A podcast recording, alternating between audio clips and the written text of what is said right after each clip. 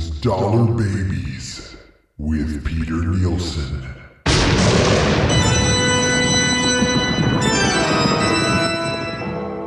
In this episode, Peter Nielsen joins Joel as they discuss King's Dollar Babies. What's that, you ask? Hmm. Well, they didn't know either. So if you're a Stephen King fan and a fan of short films, you'll want to tune into this one. You'll want to lay down your four quarters for this one.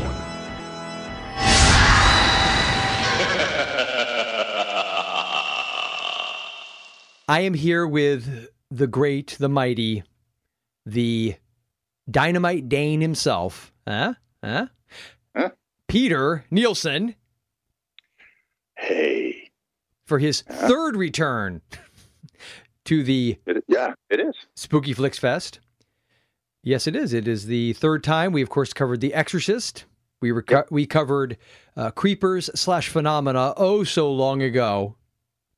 It's been Oh, yeah. it's been hours at least. I've almost forgotten about that. And now we're going to do something completely different. And this particular episode has nothing to do with a movie either of us grew up with and is and, and we're reflecting upon now and how it affects us now. Nothing like that. This is unique mainly because we're both fans of Stephen King. Yep. And I don't know that either of us knew about his dollar babies. Prior to you bringing it up uh, uh, in preparation for this, I had never heard of it.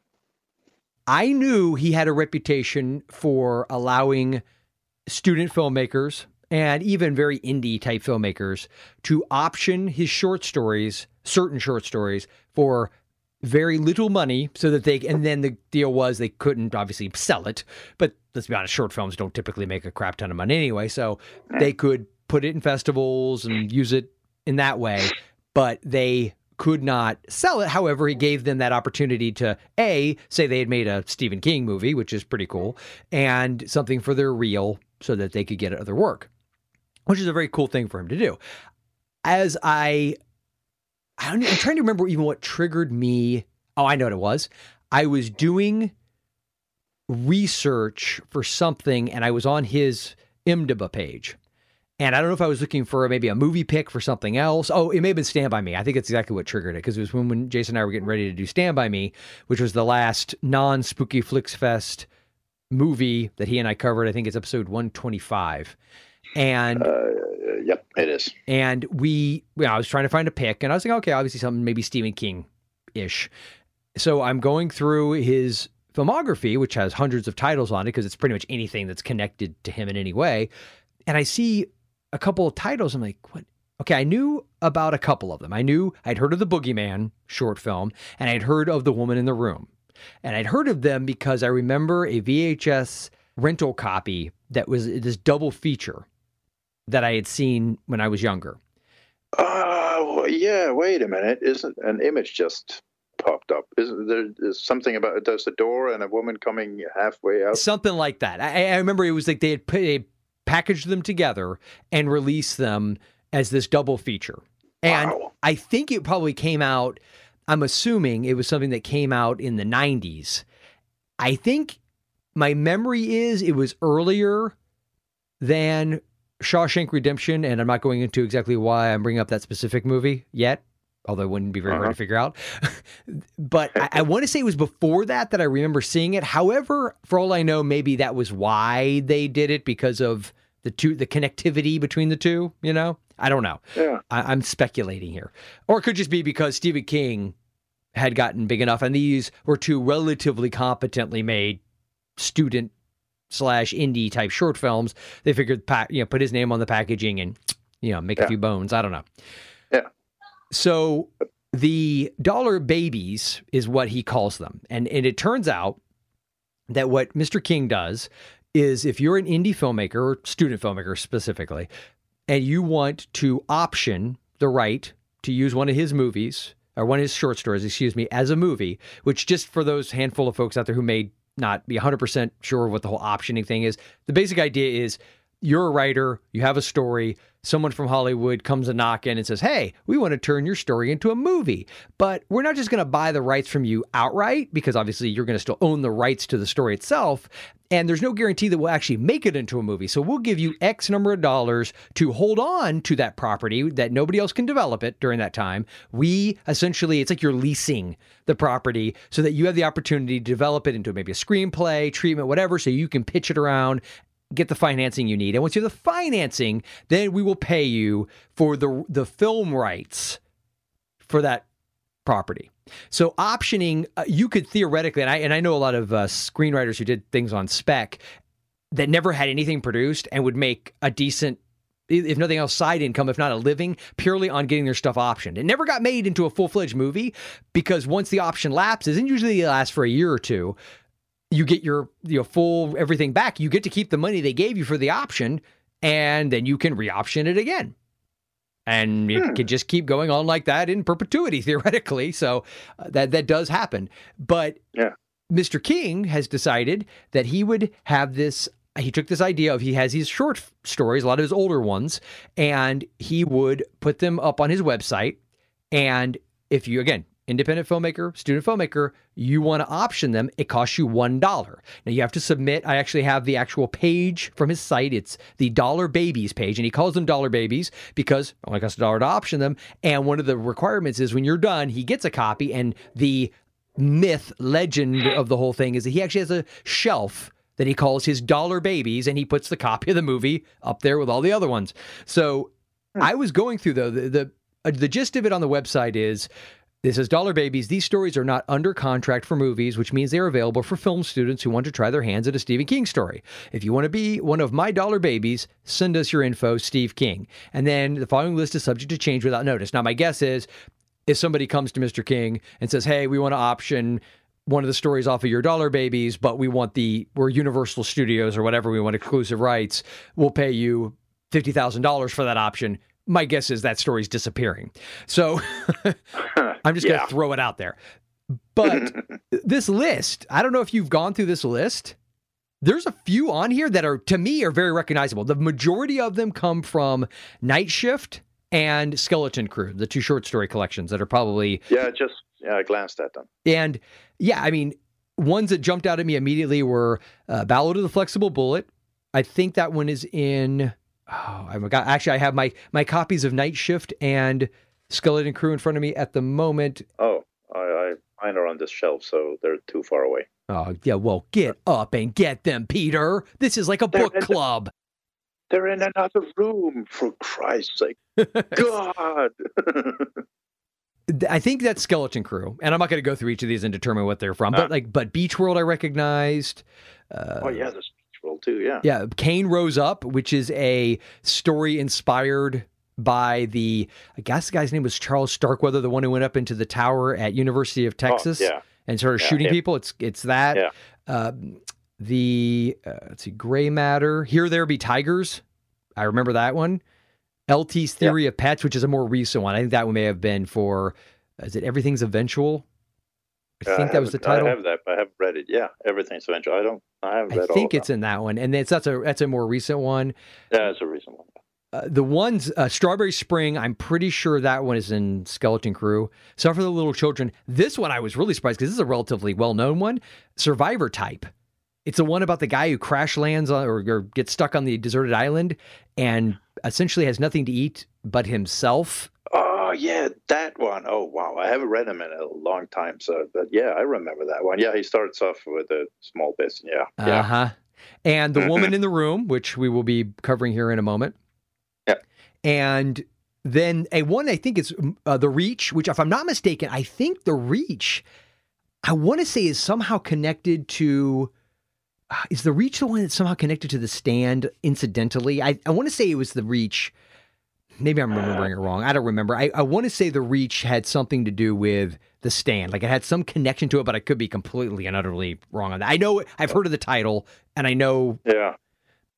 I mean, I read Skeleton Crew, and uh, uh, oh man, we're going we're going way back. So I, uh, you might be right. I'm not sure. Yeah. Yeah. So, or the reach may even be the. He, I know he also had a, a zombie story, The uh, other one that jumped out at me was Rest Stop, which I think is a relatively new one. But my point is, these are not just oh, I've never even heard of that kind of short stories. I mean, these are some of these I would imagine at some point have been optioned by studios. I, I could see several of these titles having been. Yeah, it's not like uh, he just wrote them for. Uh, I'll, I'll just put them there so people can buy them for a dollar. It's Sure. it's it's legitimate short short stories that he wrote a long time ago. And some not not super long ago because I think, Yeah. like I said, Rest Stop, LT's Theory of Pets, and there's a couple other ones that jumped out at me as I think they're more recent. But I don't know why it fascinated me. A, because I think it's very generous of him to do that. He does not have to do that.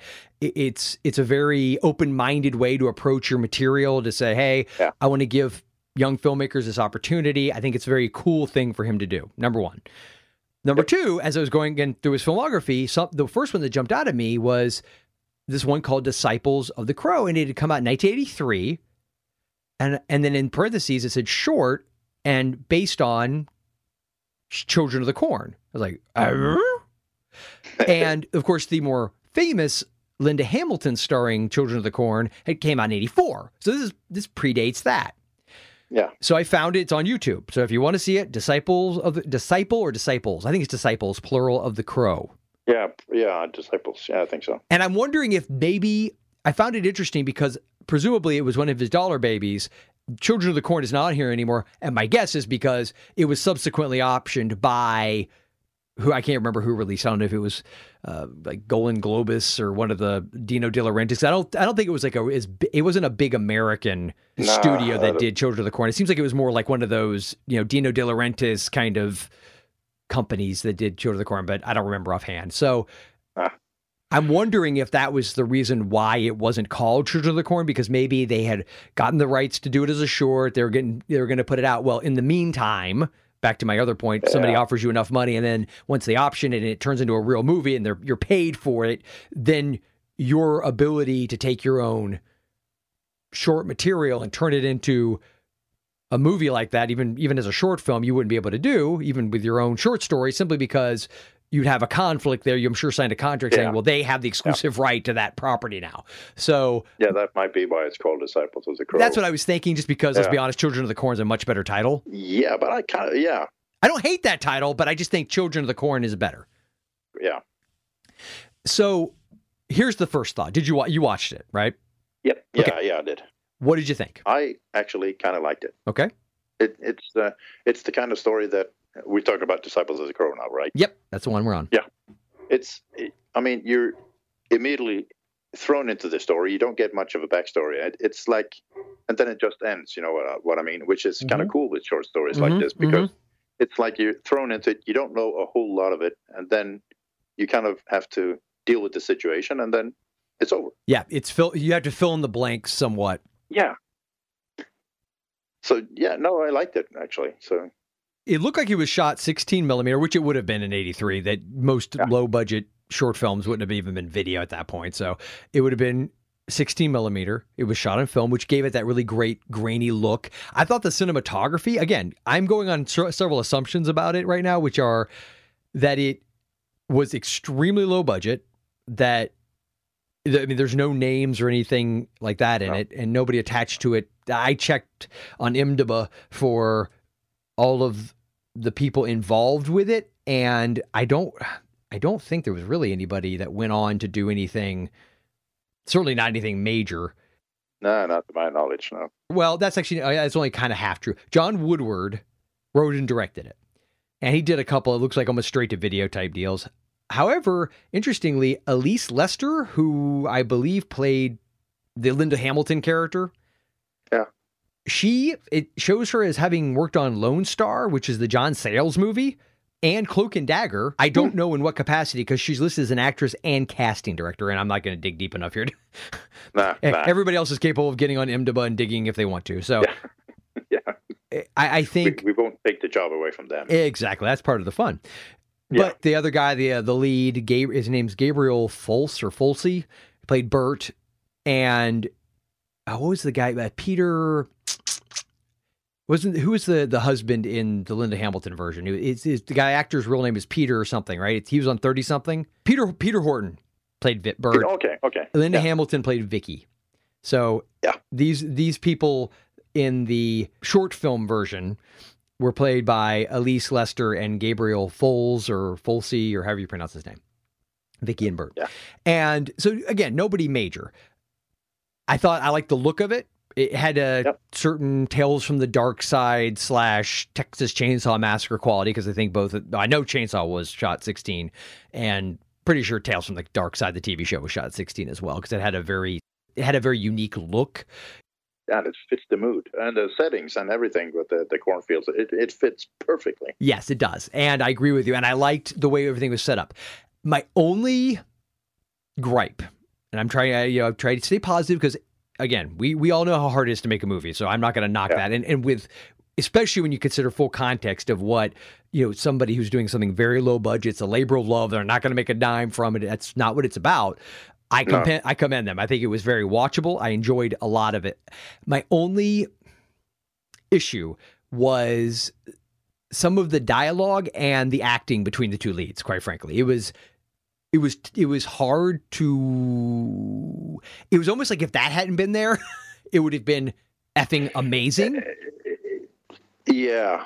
That was my biggest point there. negative Yeah, yeah, yeah. You have a point there. It's been a couple of weeks since I watched it, but yeah, you have a point there. I call it the screaming school of of acting where everything is if we just yell it at each other it's Yeah, somehow more yeah. emotional yeah.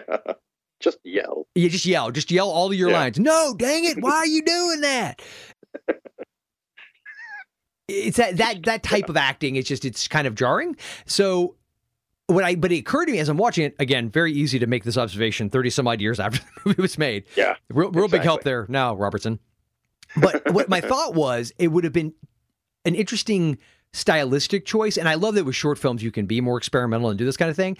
It occurred to me because they have several moments where the camera is observing them on the road, let's say, which we're not going to go in, by the way, to high level of what these movies are about, especially this one. I think most people listening to this know what Children of the Corn is about. You know, the kids kill all the parents in the towns of like a religious cult type thing. This young couple crosses paths with them, has to run for their lives, pretty much. Yep.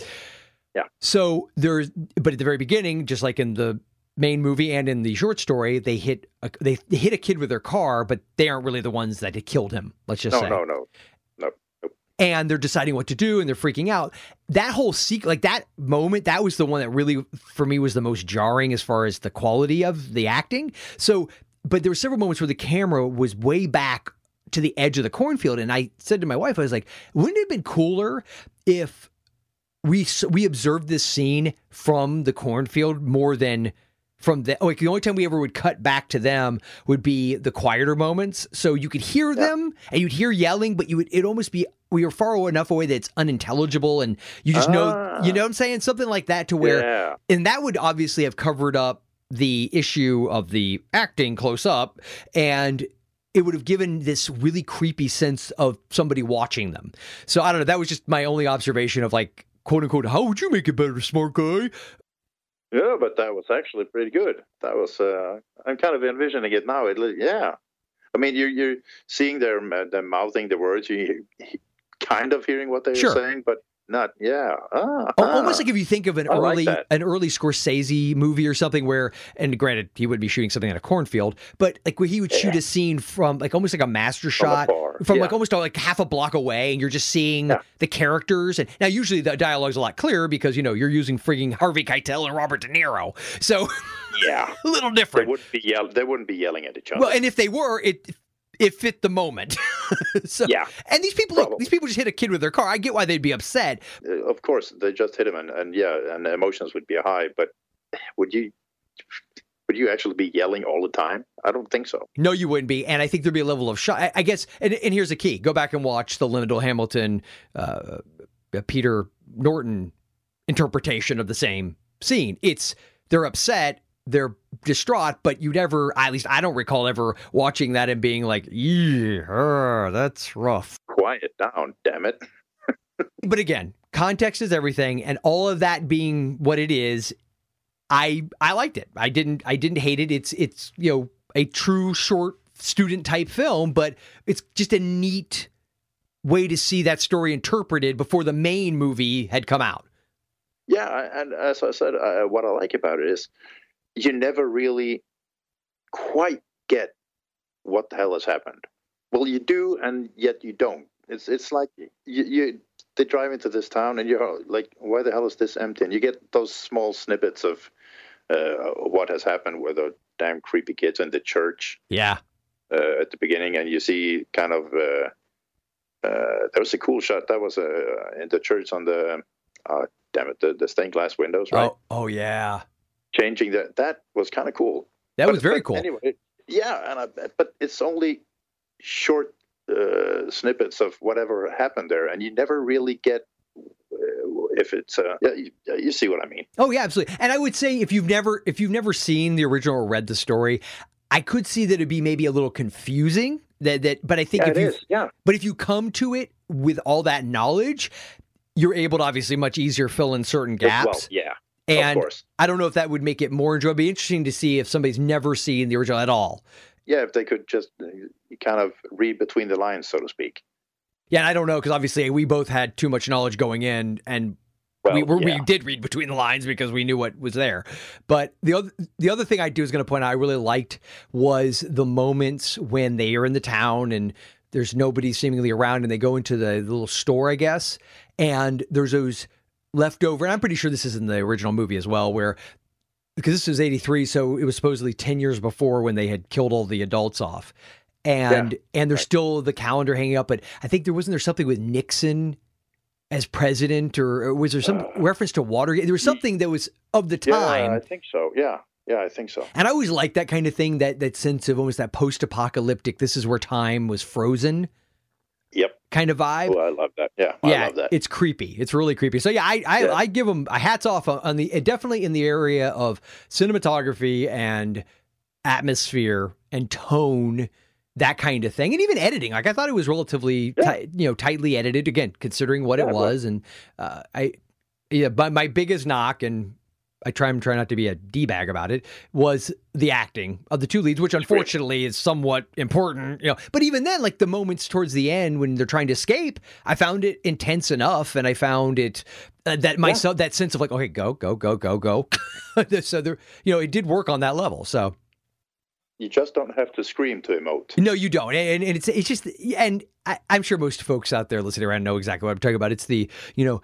What do we do? I don't know. Well, Yeah. okay. Well, well, what? I don't know. Oh, okay. Stop screaming. not how about how about you? screaming. Yeah, Yes, how about you both just take a friggin' chill pill? Yeah. Says the guy standing in his closet, not dealing with a dead kid on the highway in a cornfield. Yeah, but I think uh, uh, okay, and uh, not like I don't hit a lot of kids with my car, but I would imagine. But when you do, yeah, when you do, I don't think it was. I think it would be too much in shock. To yeah, just- you'd probably be shocked. I could see somebody breaking down and crying. I could see, yeah, I don't think you would be screaming all No. the time. I mean, like at one time, if somebody yes, kept, I like, I think her, if she had been almost at a whisper and just kept asking, like, "What do we do? What do we do?" And if he finally like blew up, it's like, "I don't know," and he yells one time. Okay, That's okay, that's okay. Yeah. But not all the time. Not the entire time. Not the entire scene. Every line. sticking out of his back? Yes, it is. is there corn handles? Yes, there is. I mean, Is it hot out here? Or is it just me? No, you're right. It is. so it's not just me. no, it's not. yes. So that was movie- Disciples of the Crow. Yeah, screaming. Yes, a lot of But screaming. liked it. The, the, the, long story short, huh? Huh? See, we liked it. Well played. So the next one on the list is The Boogeyman. Yep. From 1982, I believe. And this one, I, I will. This one, I'm going to give a, just a high level overview of. According to IMDb, a man tries to explain to his psychiatrist that the boogeyman is real and has been killing his children. He has three children, and the last one has been found. As the short starts, the last one is found dead. And as it turns out, he goes to see a shrink. He's laying on the couch. He's explaining the whole thing. This was originally it was directed and written by Jeff Schiro. Now, Peter, you did say you watched that short uh, interview, about twenty something minute interview with Stephen King from the early '80s. But yeah, The yeah, link I had sent yeah. you. Okay, had I already sent you that link? Yeah, you had. Oh, I could. I, I was like trying to remember. I was like, I don't think I did. Dang it! I wanted to, to have seen it. Oh, no, I watched it uh, uh, two weeks or so ago, I think. Okay. Well, in that one, he, I, I believe in that interview, he mentions this short film, and they actually interview the director because he was at the time.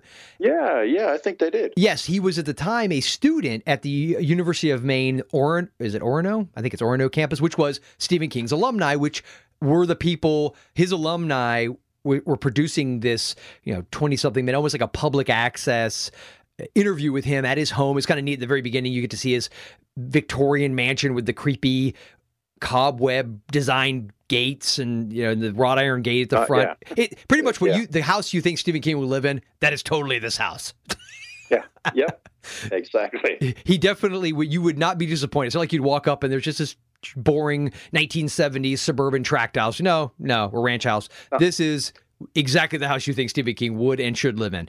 And Exactly. they're interviewing him there and he talks about the short and what i love about king i got to give him credit because he doesn't just blow smoke up people's butts he's he said makes a they ask him about what his thoughts were on the short and i, I think he pretty much just very matter of fact well it's, it's not perfect it's got No. flaws but he goes considering this guy is this young guy you know he's he's trying you know he he cut him the proper i think slack and gave him the credit Yeah. of hey he tried and I always come Yeah. back to you're willing to go out there, you're willing to put your work out there, and you're the person that's going to put it on the line. I don't give a crap if it's Ed Wood. I got respect for you. And that was the tone King had. And I liked, I just like that. I like that he was not just like, oh, it's great, blah, blah, blah, because I don't hurt the kid's feelings. It was, no, it's not perfect. It, it's honest. If you were having a beer with him, I feel like that's what he would have told you. Yeah. Not just because a camera was on him. No, no, exactly. And I like that. So, I uh, like that about uh, him, that he seems that way. Yeah, but uh, he can. I mean, he's been he he struggled when he was uh, young and trying to. so, uh, I suppose he knows what it means to be struggling Sure. uh, in any craft. Sure. So, uh, so uh, yeah, no, no, he, he he comes up like. Uh, I, I mean, uh, every interview you see with him, he, he feels he feels real, honest. Oh, we'll jump right into it. What did you think of it? Uh, not bad. Uh, again, the acting, uh, but Mhm. uh, overall, the story is. Uh, uh, I actually, just to go on another tangent here, uh, I went back and reread these three. Oh, did you say I didn't have time to do that? And I can't. Oh, I, I have the books. and I'm like, oh, I should have done that. Yeah. No, no, I did, and uh, they're pretty accurate, uh, Hmm. actually, uh, and uh, the Boogeyman too. It, it's okay, so they can't go into everything, and but, Sure. but the tone of it, and it actually, uh, no, it, it follows the short story pretty good. Was the Boogeyman? Because I never read that one. Does it, without giving away, we we won't give away the ending of that. No, Does it end the same way. Uh, yeah, it does. with who it turns out to be? Because I found that very disjointed. Like I, I, I didn't. It just felt. um Uh, I'm not saying I understand it, but Okay. it ended the same oh, way. As long as we're on the same page, that was it. It was that Yeah. sense of okay, why that happened? Huh? Yeah. Why him? I don't get no, the. no, I'm with you on that One. If it had been somebody that had been in their lives, I think prior, I would have Yeah. bought that more. yeah, I, yeah, it's yeah. I know. As I, I went back to the the short stories after I watched Sure. the shorts, and I I thought I have to check is this does it end the same way, and it did. So Yeah, okay, hmm, I- okay. I, never got any answers out of it, but uh, it follows those same lines. Gotcha. But uh, no, I kind of liked it. Okay. Starting on a positive note, what I liked about it is er, it reminded me, kind of in a way, the way Disciples of the Crow did. It reminded me of Tales from the Dark Side, which is just Yeah. a personal favorite. I love Tales from the Dark Side, and mainly because of the the look and the feel of it. Yeah, exactly. I, I agree with you. The acting was mm. spotty. Yeah. And it was, there were moments where it was just hard, I think, to figure out what exactly, from a storytelling perspective, was going on. It, it suffered what I think a lot of short films, especially student films, suffer from. Oftentimes, this seems to be the bane of that world, is a lot of times the acting you get is not of a Yeah. quality that you would necessarily want because they either have to go with people who do mostly theater, which not to knock theater folks, but there's a different style acting, and I think that they sometimes it- come at yeah, it theatrically, and if that doesn't fit the material, then it can it just doesn't work. And No. and likewise, or they get complete and utter laymen who've never acted a day in their life and they don't understand what it takes to get into a role and, and just the emotional honesty. They just don't know any of that and they don't know how to get there. They don't know how to get to that place that they got to get to for especially if it's something because it seems like many short films, especially student shorts, they they either are just very talky, like the dinner my dinner with Andre sort of vibe, or they go for something super emotional that Yeah. The actors can't quite get to. So No, but it's not. It's not easy. So it's uh, not. It's really not. So No, I no. tend to side with King. It's definitely far from perfect. It's it was my le- of the three we're going to cover. It was my least favorite by far, but Yeah. I can appreciate what the guy was trying to pull Yeah. off. I, I can The appreciate tone of it. The tone of it works. Yeah. So I guess we will go ahead and move on from there to the final one, the woman in the room, The woman in the room. which is definitely the least Stephen King e Stephen King ish short film, and probably one of his the least Stephen King ish short stories. But I say that with this caveat: a, Yeah. I only mean that in people's assumption about him is going to be that everything is supernatural, weird, wacky horror. He's a writer's a writer's a writer, right? And he's written non horror stuff, and he's written Yeah. more dramatic things, and that's what this falls into. He's a good writer. He's a great writer, and this is indicative of his abilities as a writer. And in fact, as I understand it, because his mother died of cancer, this was meant to be about that in a sense for him. And it's uh, again to our tried and true, oh so trusty IMDb. The basic synopsis is, wow, this is this is one of those that I love to to quote, but it's not going to help anybody. This is the actual IMDb description. I almost want to go in there and Okay. fix this. She she is incurable ill, but she cannot die. Only her son, a lawyer, could bring her relief. When he decides to do so, starts his personal nightmare. Just so we're clear, that tells you almost nothing and barely gives you any idea what this lawyer's mother is dying of hor- cancer, horrible, horrible pain. She is not dying, and he has to make this very tough moral decision Moral whether or not decision, yeah. to help her commit suicide. And meanwhile, there's a subplot where he is a defense attorney for a guy on death row. And you know what? I said I went back to the short stories and read them. Mhm. That's not in there. Interesting. And I- I think I, but you know what? From a cinematic perspective, and and and let's just get the cat out of the bag. The reason why this would be worth the of all three of them, if you can only see one, see this one, is because it was written and directed by. Tell him, Peter. Frank Darabont. Frank Darabont. And just in case you don't know, Shawshank Redemption, Green Mile, uh, Majestic, was a guy who launched The Walking Dead and was the showrunner for the whole first season. Yeah, accomplished man. Very accomplished. And Yeah. he was only like 23 or 24 when he made this. Yeah, he was he was young. And this is a very mature. Yeah, it is. It's it, uh, how do you put this? It's not. You have to think a little bit. It's like you, you say the moral dilemma. It's it's a thinking man's short story. Is that I think it's definitely it's it's very emotional, but it's very intellectual and it's very cerebral. Which, in fact, I, I again having I think I remember the short story, but it's if I read it, it was so long ago, it's almost like I didn't. So I might as well say I haven't.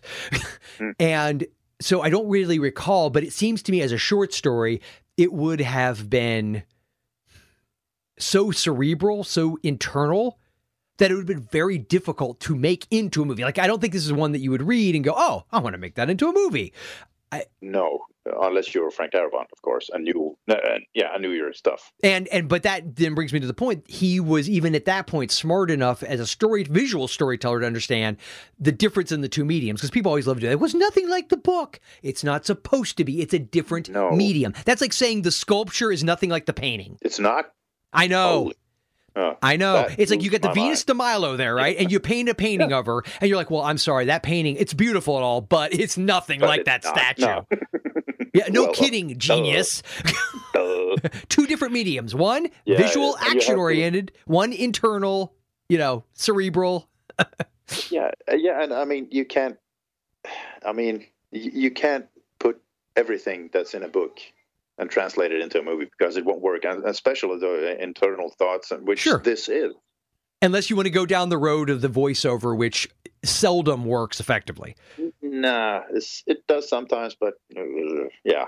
So uh, it it would definitely not have worked in this one. no not at all Yeah, it is very internal, and the uh, the short story is mostly in his actually uh, mostly in his mind when he goes through the whole story. hmm It's it's it's his thoughts. And i will say and this goes back to the director because he i'm sure with a movie this small did everything Yeah. it the acting in this one, my opinion, hmm top notch.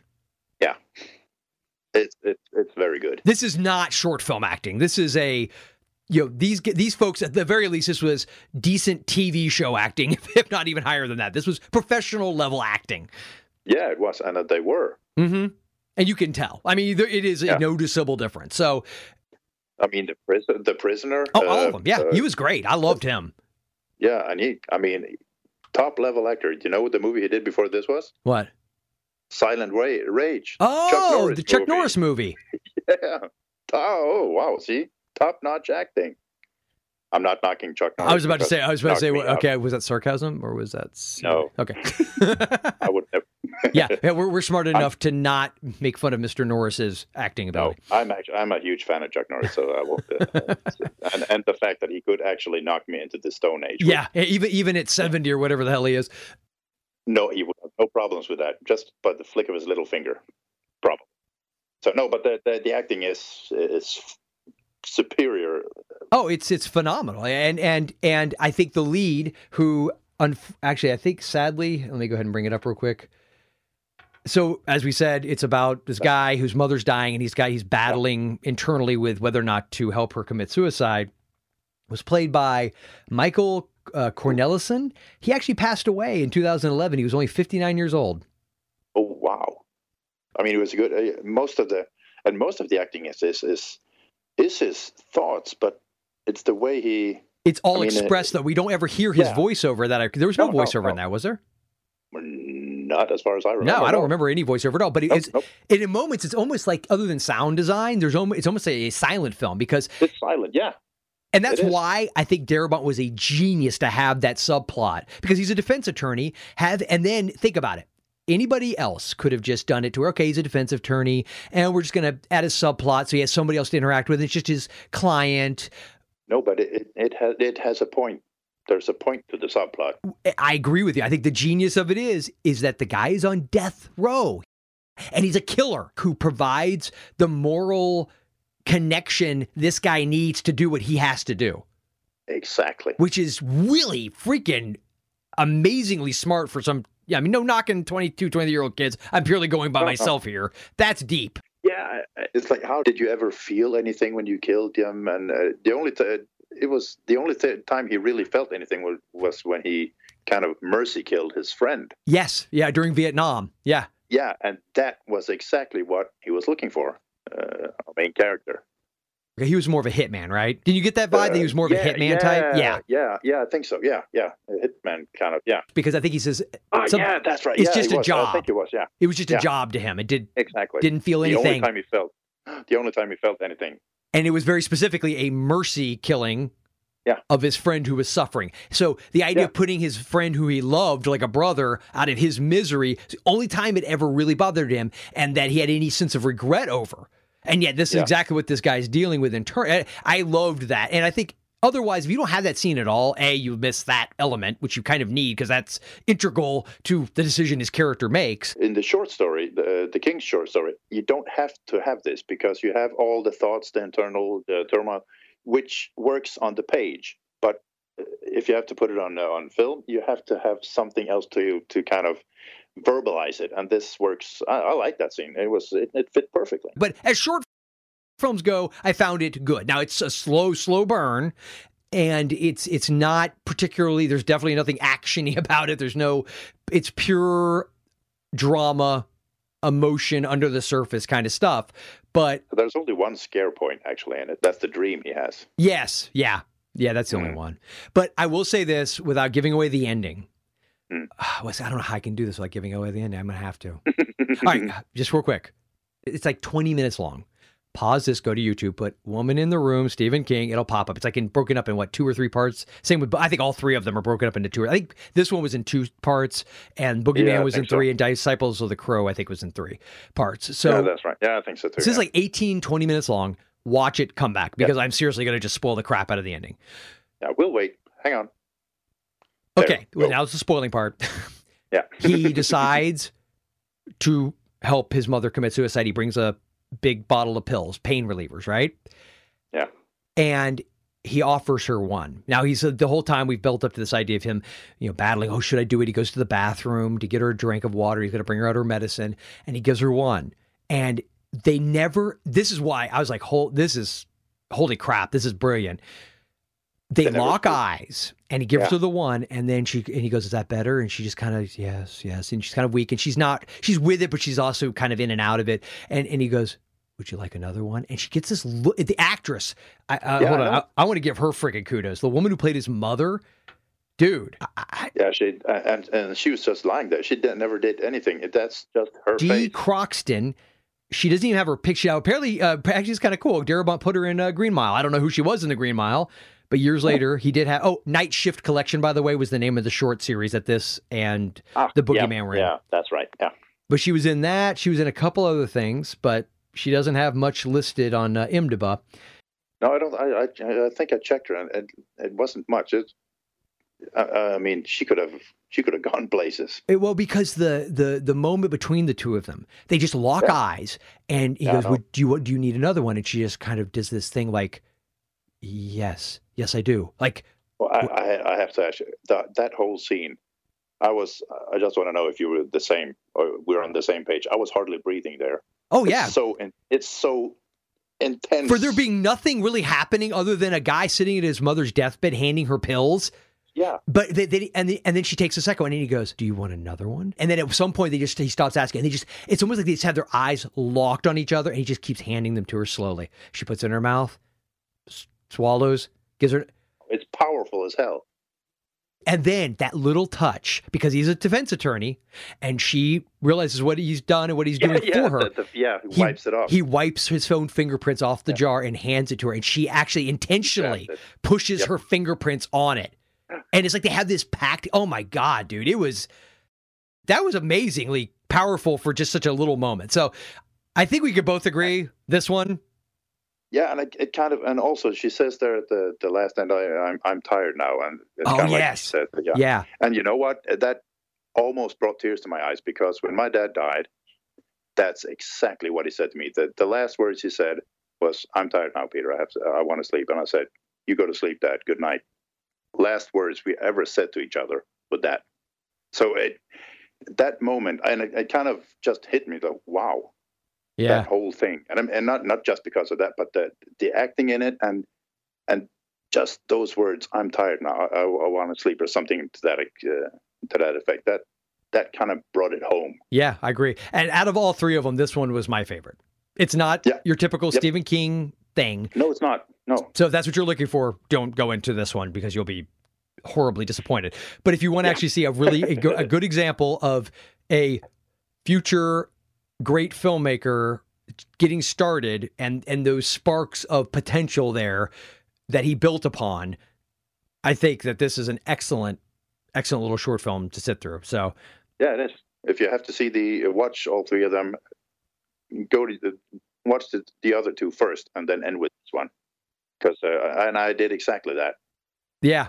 Yeah. So, Peter, my friend, thank you for doing this with me. And in fact, if I'm not mistaken, the way I've got everything scheduled up, this should be the last of the bonus episodes. So you made it to the end. Uh, uh, you know what? I checked the schedule, and I think you're right. I believe it is. I believe this is the the twentieth of all the the. I had the few uh, old time radio ones in there, but as far as the one through twenty of the bonus episodes, this was I believe the twentieth one. And so, as of tomorrow, when this is airing, so as of tomorrow, the very final Spooky Flix Fest episode with Jason and me should be out.